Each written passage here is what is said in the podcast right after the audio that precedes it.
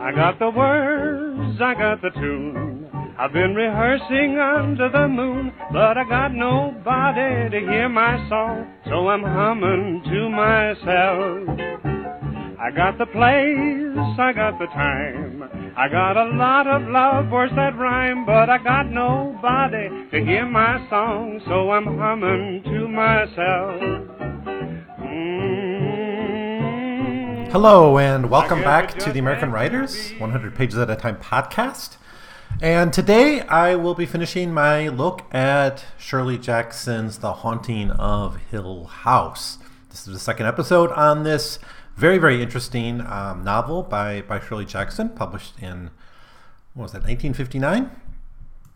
And so let's just jump right into it. Um, in the first half of the novel, the first four chapters, we establish quite a lot. Um, the plot basically is this uh, professor, Dr. Montague, wants to do research on a haunted house and he picks Hill House after some preliminary research, and he picks various people to, who are psychically attuned based on their past. He researches that, picks a bunch of people to show up, and along with them is this guy Luke Sanderson, who's like the heir to to Hill House. So we have a professor, uh, the heir to the house, and these two women, both of whom are in some way have some history of psychic phenomenon. One is uh, the, really the main character, Eleanor Eleanor Vance, and then we have Theodora is another, both of whom have, have some history with it. They're very, very different characters, though, even though they are closely joined for much of the novel.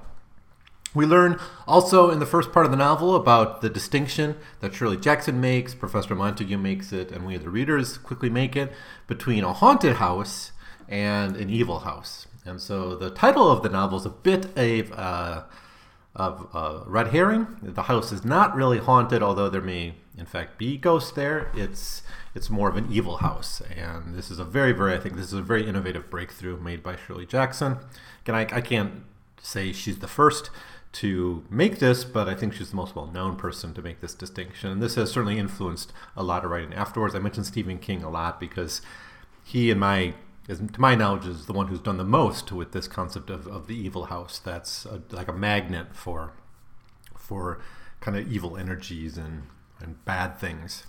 Uh, we're told very explicitly that this house, from the foundation, from the time it was built, was built bad, was built evil.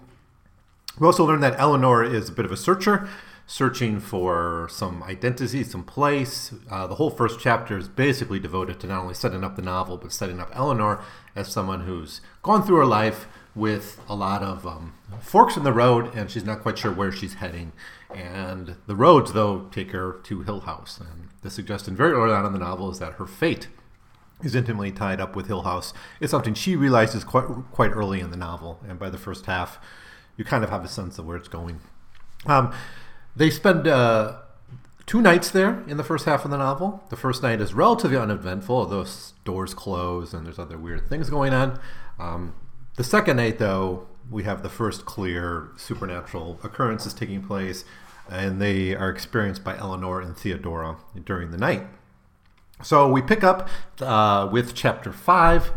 And the next morning, after these events, they debrief. Uh, obviously, they're there for a scientific purpose, so they're there to actually explore what's going on in the house and record their findings and to keep careful records. So the professor very much insists on on people on people talking about it and recording what happens to them every every single event.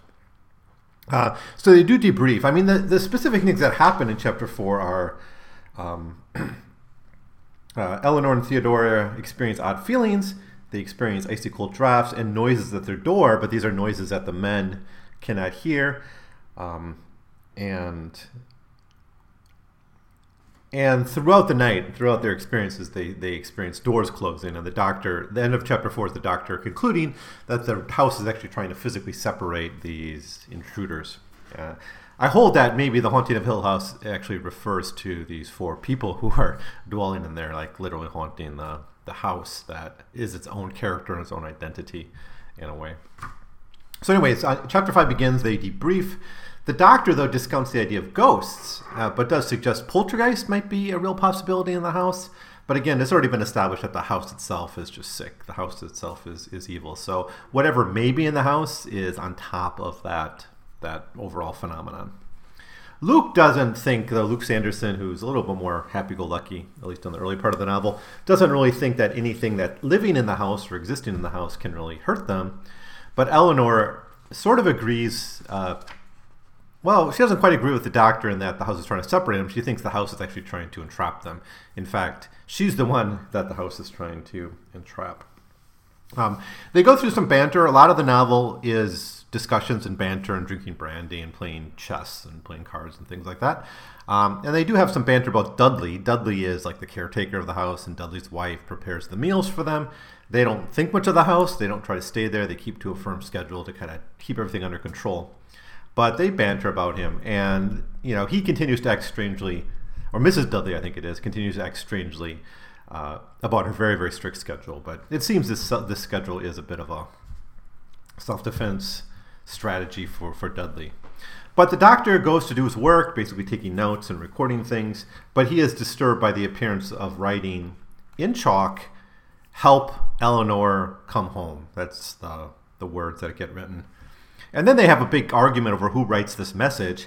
Theodore coming to the conclusion that it's not the house, it's not a ghost, that actually was Eleanor herself who wrote these suspicious words.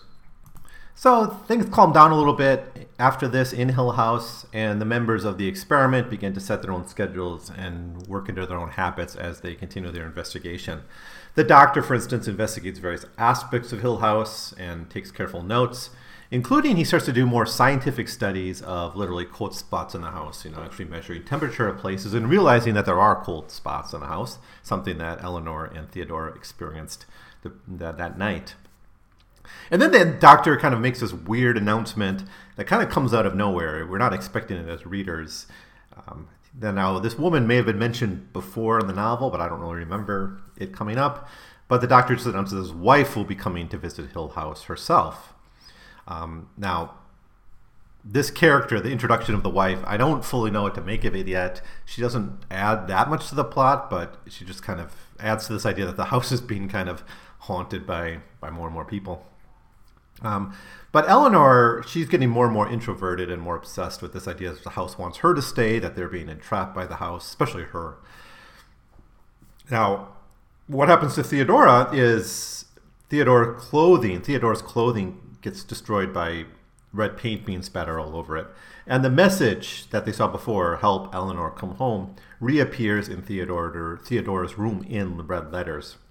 Eleanor, therefore, is forced to kind of donate her clothing to Theodora, who, whose clothes has been ruined, and they begin sharing a room. They started out the novel in separate rooms, but they begin sharing the room. And I, again, I think there's very, very strong homoerotic uh, imagery and feeling over over this whole uh, novel between between the characters of Eleanor, Eleanor and Theodora. Um, but Eleanor begins having these violent thoughts, and she tries to explain to Theodora how she felt, how she was affected by seeing her name used by the house. And that night, so I think this is the third night in the house, Eleanor hears voices and she hears the crying of a child. She thinks she's holding Theodore, Theodore's hand over the night because they're sleeping in the same bed.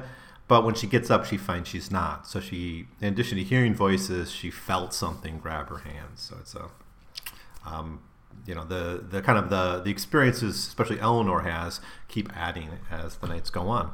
Uh, the longer she spends in Hill House. So it's pretty clear that the house seems to be targeting Eleanor. It's it's kind of really hinted really from the first par- the first chapter. I mean, but um, it's really really clear now that both Eleanor and the events. I mean, we see it written on the wall. Eleanor, come home. Um, you know, there's not really. There might be other explanations that the house is trying to scare them away, but all the evidence is that the house is calling to Eleanor. Um, and Eleanor, meanwhile, is, is although frightened and, and disturbed by what's happening, is warming to the house in many ways, and she starts to want to stay there more. Her initial feeling towards the house was rejection and hostility. Remember, as soon as she met Theodore, they went outside to to basically explore the outside of the house. But at this point, she starts to get more and more attached to the house. Um, now we also see kind of relationships develop a little bit more after this third day. Luke and Eleanor uh, get a little bit closer and have more interactions, and certainly Eleanor and Theodora's relationships develop the most in in this chapter. So this is kind of an important chapter that really kind of leads us towards the climax of the story. which is going to have something to do with the house and, and Eleanor. All right, chapter six. Um, chapter six begins with Luke and Eleanor beginning to speak a bit more intimately, and there are kind of strong romantic um, elements there, but Eleanor's really confused by them. Uh, certainly, Luke's openness bothers her. She's lived a very cloistered life. She's our she's our classic Shirley Jackson heroine, a bit of a cloistered woman or a spinster, an aging unmarried woman. And she really she's so kind of unused to this that she really can't decide if he's trying to breach things romantically either. I think it's a little bit ambiguous, uh, to be frank, but um, I think a lot of that's to do with just Eleanor's own isolation. And this is such a theme that Shirley Jackson is so interested in. By the time she wrote this, she was increasingly, Shirley Jackson was increasingly homebound. And certainly by the time she wrote her, her next novel, the next novel we're going to look at, um, We Have Always Lived in the Castle. I mean, that's all about isolation. I mean, really taken to extremes. I mean, almost absurd extremes, but that's a really, really great novel uh, in in dealing with this theme of agoraphobia and, and social awkwardness. Eleanor's not that bad. She can interact with other people more or less but she's a little bit she can't really pick up a lot of the social cues that that you know we all take for granted. Um, they also talk a little bit about Luke's lack of, of a mother, um, which is in contrast, of course, to to Eleanor's very uh, you know contentious and bothersome relationship with her mother. Um, really, the big discovery in chapter six, besides this um, possible romantic interest that Luke has towards Eleanor, but you know it might just be the flirting the conversation they're having but luke discovers a book at the library and it's really really fascinating. It's it's, it's it really kind of remind we're reminded how weird hugh crane was the builder of hill house you know that maybe there was something special about this person wanting to to have hill house built in the first place um, maybe that's some relationship between Hugh Crane and the fact that this house was was born evil um, what it is, it's a self-published like textbook that he prepared for the education of his daughters. And it's full of these didactic moral lessons and fear inducing descriptions of hell and other punishments. So I'll just read a little bit of this. It's um, pretty hardcore stuff. Um, kind of only a, a, psycho parent would, would really write this, or maybe one extremely religious in kind of a fire and brimstone kind of way. Um, quote, daughter, you know, the book's addressed directly to the daughter. Daughter, sacred pacts are signed in blood, and I have taken from my own wrist the vital fluid from which I bind you. Live virtuously, be meek, have faith in thy Redeemer, and in me, thy Father, and I swear to thee that we'll be joined together hereafter in unending bliss. Accept these precepts from thy devoted Father, who in humbleness of spirit has made this book. May it serve pur- its purpose well, my feeble effort, and preserve my child from the pitfalls of this world, and bring her safe to her Father's arms in heaven. Signed, Thy loving Father in this world and next, author of thy being and guardian of thy virtue. In Mika's love, Hugh Crane. So after this, they uh, eventually Eleanor and Theodora go outside again and explore the grounds. And Theodora begins teasing Eleanor about Luke, suggesting that maybe Theodora picked on. Theodora is much more attuned to normal human conversations, uh, a little bit more normal. Even as weird as Theodora is, at times she's you know more grounded um, socially than than Eleanor, and she kind of teases her about him. But in the woods, they actually see a literal haunt. They they see haunts. It's children having a picnic. But this totally terrifies the young women who rush back to tell Luke, Luke, and the doctor. Um, but they end up just holding each other before they're able to to uh, report this thing they've seen. Now, the fact that these kids are going on a picnic is interesting because Theodora and Eleanor have been talking about going on a picnic for for some time. Remember, these people have a lot of time on their hands when they're just like living in a hill house, and you know they have to fill the time somehow. And one thing Theodora and Eleanor mentioned a few times before was going on a picnic, and that's how they see these these kids. It's not really clear who these kids are exactly, connected to the house in some way in its history, most likely. Um, but uh, you know the the deepening relationship between Eleanor and and Luke here I think is strong. But for me, the real bombshell in this chapter is just you know how bizarre Hugh Crane is. That he wasn't just a random person who happened to be uh, who built this house that happened to be evil. Uh, there's some relationship between him and the creation of the house from from right away, from right in the beginning. Um, so it's a, it's a very short chapter, though. Uh, then we get chapter seven, and by the way, we're we're pretty much there's only like 40 pages left in the novel. It's a really really short novel. Thinking back on it, I think it's all all told like 180 pages only. A really really quick read. The audiobook's only six hours. Um, so in chapter seven, Eleanor is wandering around Hill House, and this is when Mrs. Montague arrives. Uh, and she arrives not alone. She arrives with another person, which is sort of a boyfriend, a companion of sorts. And there's, you know, kind of a weird relationship going on here. It's kind of like a little menage a trois between Mrs. Montague, Mr. Montague, the doctor, and this boyfriend whose name is Arthur. Um, she is very, very interested in the supernatural occurrences, and you know she's really there to see ghosts. I mean, she her interest is in scientific, though it's much more visceral. She wants to actually experience ghosts and experience supernatural things. Um, although she doesn't seem to be psychically um, sensitive the way Theodora and Eleanor are. And she's actually complaining about the pace of the investigation. She wants, she waited a few days, I think, to come because she really wants to see she was hoping something cool would have been happening by then, and they haven't yet. Um, so after dinner, she leaves with Arthur to go to the library, and she begins to use a planchette. Now, a planchette, if, if you ever use like a Ouija board, that's a planchette. Um, you know, I don't know when the Ouija board. It's just a game, right? I think it's published by Milton Brothers or something, but um, you know, it's a kids' game. But you know, people who are interested in spiritualism, interested in ghosts, have used planchettes for a long time as a tool for automatic writing. That's the that's the device, and it's kind of like a Ouija board idea where you put your hand on the planchette and it will you know write messages. But usually, how it's used is a, like a pencil will be connected to it, and it will move around and write things. Um, you, you, see this actually used again by again by Stephen King in The Stand in a very very dramatic uh, scene. That's actually a flashback moment. And in a way, they seem to take over the investigation of Hill House and move it away from the scientific grounding that Montague wanted to have and towards a much more reckless, spiritualist, um, occultist kind of investigation. Uh, she thinks that somehow this will kind of awaken whatever she wants to experience much more quickly than whatever Dr. Montague is doing. And uh, after after using the planchette, Mrs. Montague is convinced that there was a nun trapped in the house that's haunting Hill House. So she thinks it's more it's a more conventional how, uh, haunting.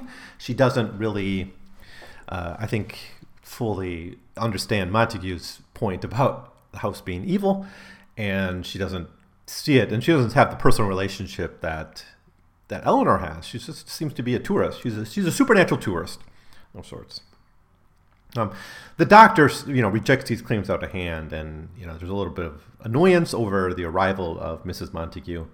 Um, now, the fact that the ghost, the go, whoever did, you know, did the automatic, you know, responded to the automatic writing device, does leave a message for Nell, and of course, Eleanor is is rather shocked by this. Of course, we've seen the house already leave messages for her, so there's something to the use of the planchette. It's not just um, Mrs. Montague playing around. Um, and what's really important about this is Mrs. Montague, when she used it, didn't know Eleanor's name and certainly didn't know the nickname Nell. So it couldn't have come from Mrs. Montague just, you know, writing it herself. The fact that Nell appears in this message is is you know clear evidence of something's going on if we didn't already know that. Um, so after a few nights, uh, more nights after this, with now the house being increasingly crowded, with now six people, um, the doctor brings the group together to sleep in one room. And Hill House at that night attacks them using its best effort, apparently. Eleanor is the most affected, seeing its attacks as coming from within her, but Mrs. Montague and Arthur, these newcomers, are not affected at all by these uh, seeming attacks. Now, of course, these are like uh, haunted house attacks. They're not necessarily physical attacks. Um, here's what, but a little bit of what Shirley Jackson writes. Now the house shivered and shook, the curtains dashing against the windows, the furniture swaying, and the noise in the halls became so great that it pushed against the walls. They could hear breaking glass as the pictures on the hall came down, and perhaps the smashing of windows. Luke and the doctor strained against the door as though desperately holding it shut, and the floor moved under their feet. We're going, we're going, Eleanor thought, and heard Theodora say far away, The house is coming down. She sounded calm and beyond fear. Holding to the bed buffeted and shaken, Eleanor put her head down and closed her eyes and bit her lips against the cold and felt the sickening drops in the room fell away from her and then right itself and then slowly, then turned slowly singing, God Almighty, Theodore said. And a mile away at the door, Luke caught the doctor and held him upright. So that's the kind of things that happened to him in that night. But again, uh, it doesn't seem that Mrs. Montague and Arthur experienced much of anything that night, despite these dramatic occurrences. So, uh, what's really interesting in this chapter seems to be the compare, like the way we can compare and contrast Mr. Montague's views on the paranormal with Mrs. Montague's views. I think one is much more uh, casual and curious and uh, touristy, and Mr. Montague he really wants to do solid research, and it seems that Mrs. Montague's presence disrupts that possibility of doing a, a clear scientific experiment. Remember, he wants everything recorded. He wants he's taking measurements, you know, using scientific equipment, temperature and stuff like that. Um, but also key is that the house chooses not to reveal itself to Mrs. Montague and Arthur outside of the planchette experience. Uh, in fact, even during that, it directly questions and directly addresses itself to to Mrs. Montague, not to, or directly to Nell. Sorry, to Nell, and not to Mr. Montague, and certainly not to Arthur, who you know, he's a pretty forgettable person in this novel, actually. He just sort of appears as a hangabout with an attachment to Mrs. Montague, who herself is a, you know, doesn't really add that much to the overall um, story.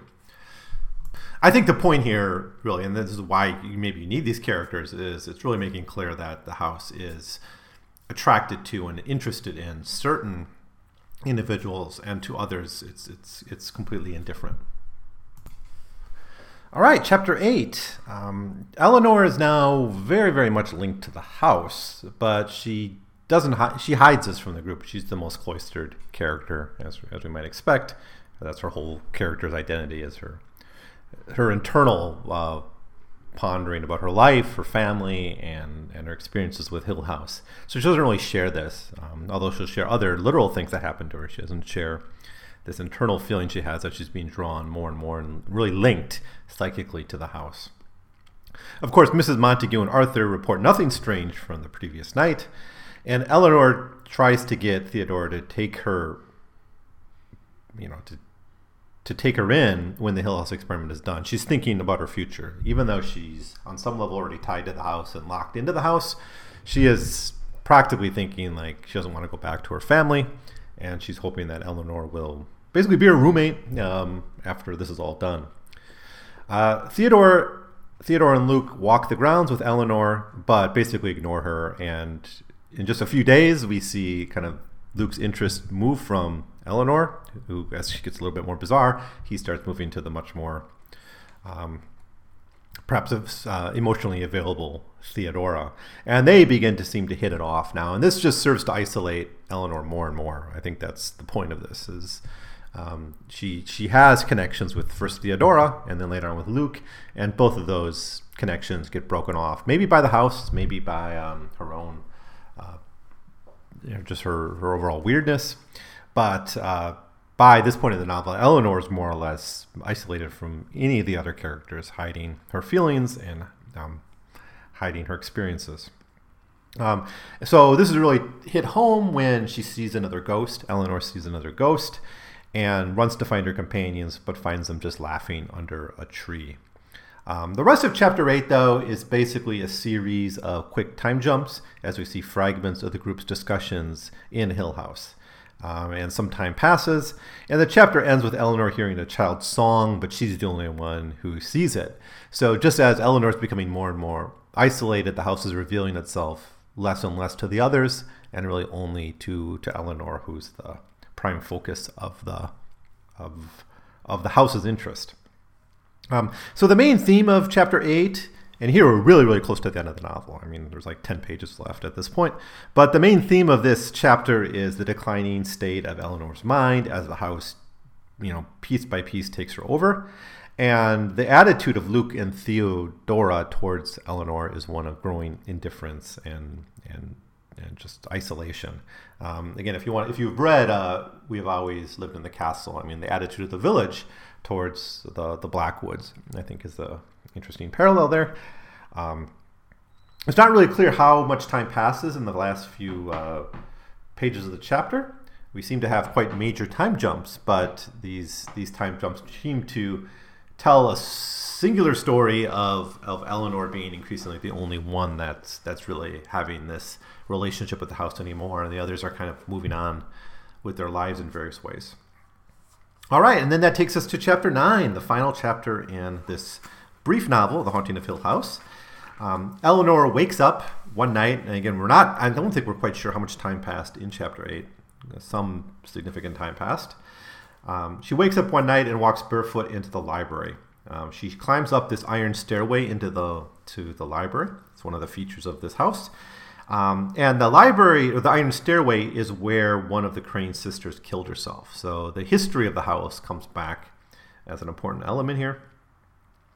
Uh, and she's on top of this iron stairwell.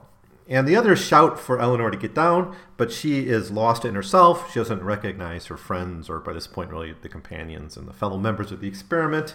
The others shout for Eleanor to get down, but she is lost totally. Um, she tries to open the trap door at the top of the library ceiling. Luke has to go up and get Eleanor down, literally. I mean, he has to carry her down because she seems about to kill herself at that point. Um, the next day, they basically do an intervention and tell Eleanor that she really, really needs to leave the house, that this is having a bad effect on her, that she almost probably killed herself.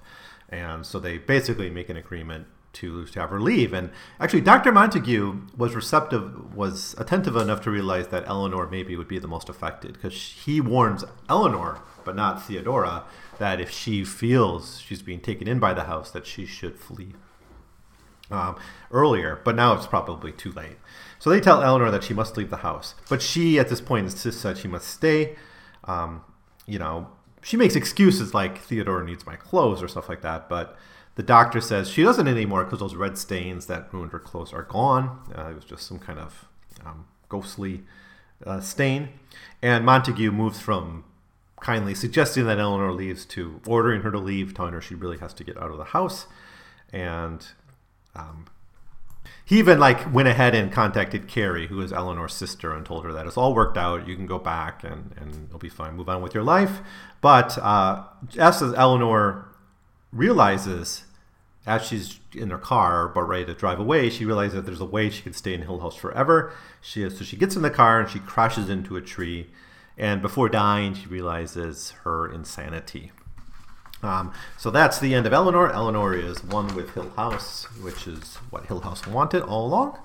Um, the experiment ends at this point, obviously. Uh, Montague publishes the paper, but gets really no response from it, like so many academic papers that get published. His hope of this kind of research being taken seriously goes nowhere, and Montague is forced to basically end his research into the paranormal. You know, obviously the, you know, he doesn't want people to die. I mean, he's not that kind of mad scientist who's willing to sacrifice people for his academic interests. Um, so Eleanor's actions in the library convince Montague and Theodora that Eleanor must leave the house, but by this point, it's already too late for her. She must stay. And, um, you know, I guess you could read this. Certainly, there's supernatural things happen in the story. Theodora saw ghosts. Um, people experience things that were strange but still, you know, there's the question of how much of this really was the house claiming this soul, uh, claiming this ghost, and how, you know, Eleanor's soul, and how much of this is in her head, and how much is this a byproduct of her own agoraphobia, her own desire for isolation. And I think there's hints early on in the novel that Eleanor is always kind of searching for this kind of thing. As much as she was fearful of Hill House to begin with, it becomes a very, very comforting thing for her.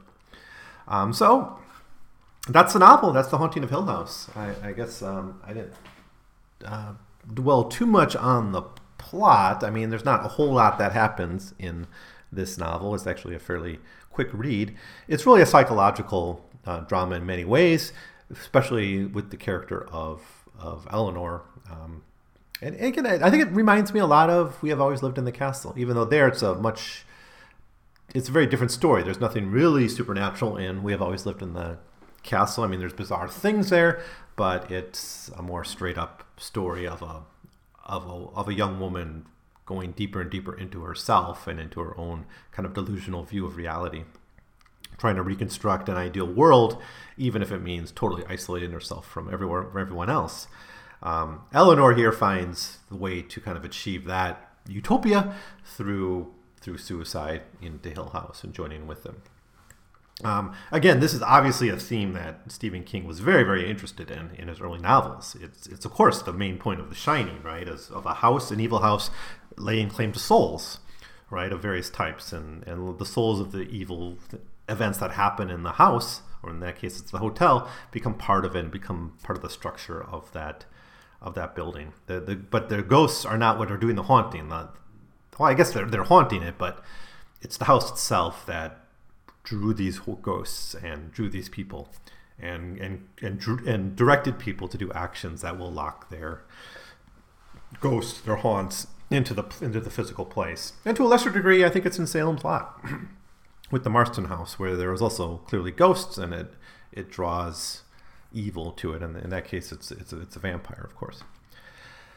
Um, now, all of these characters in this novel have family troubles of various types. You know, Theodora's are, are less clear. I mean, Luke's from this rich family that's very aloof. He doesn't have a mother. Eleanor has deep troubles with her sister and her and her mother.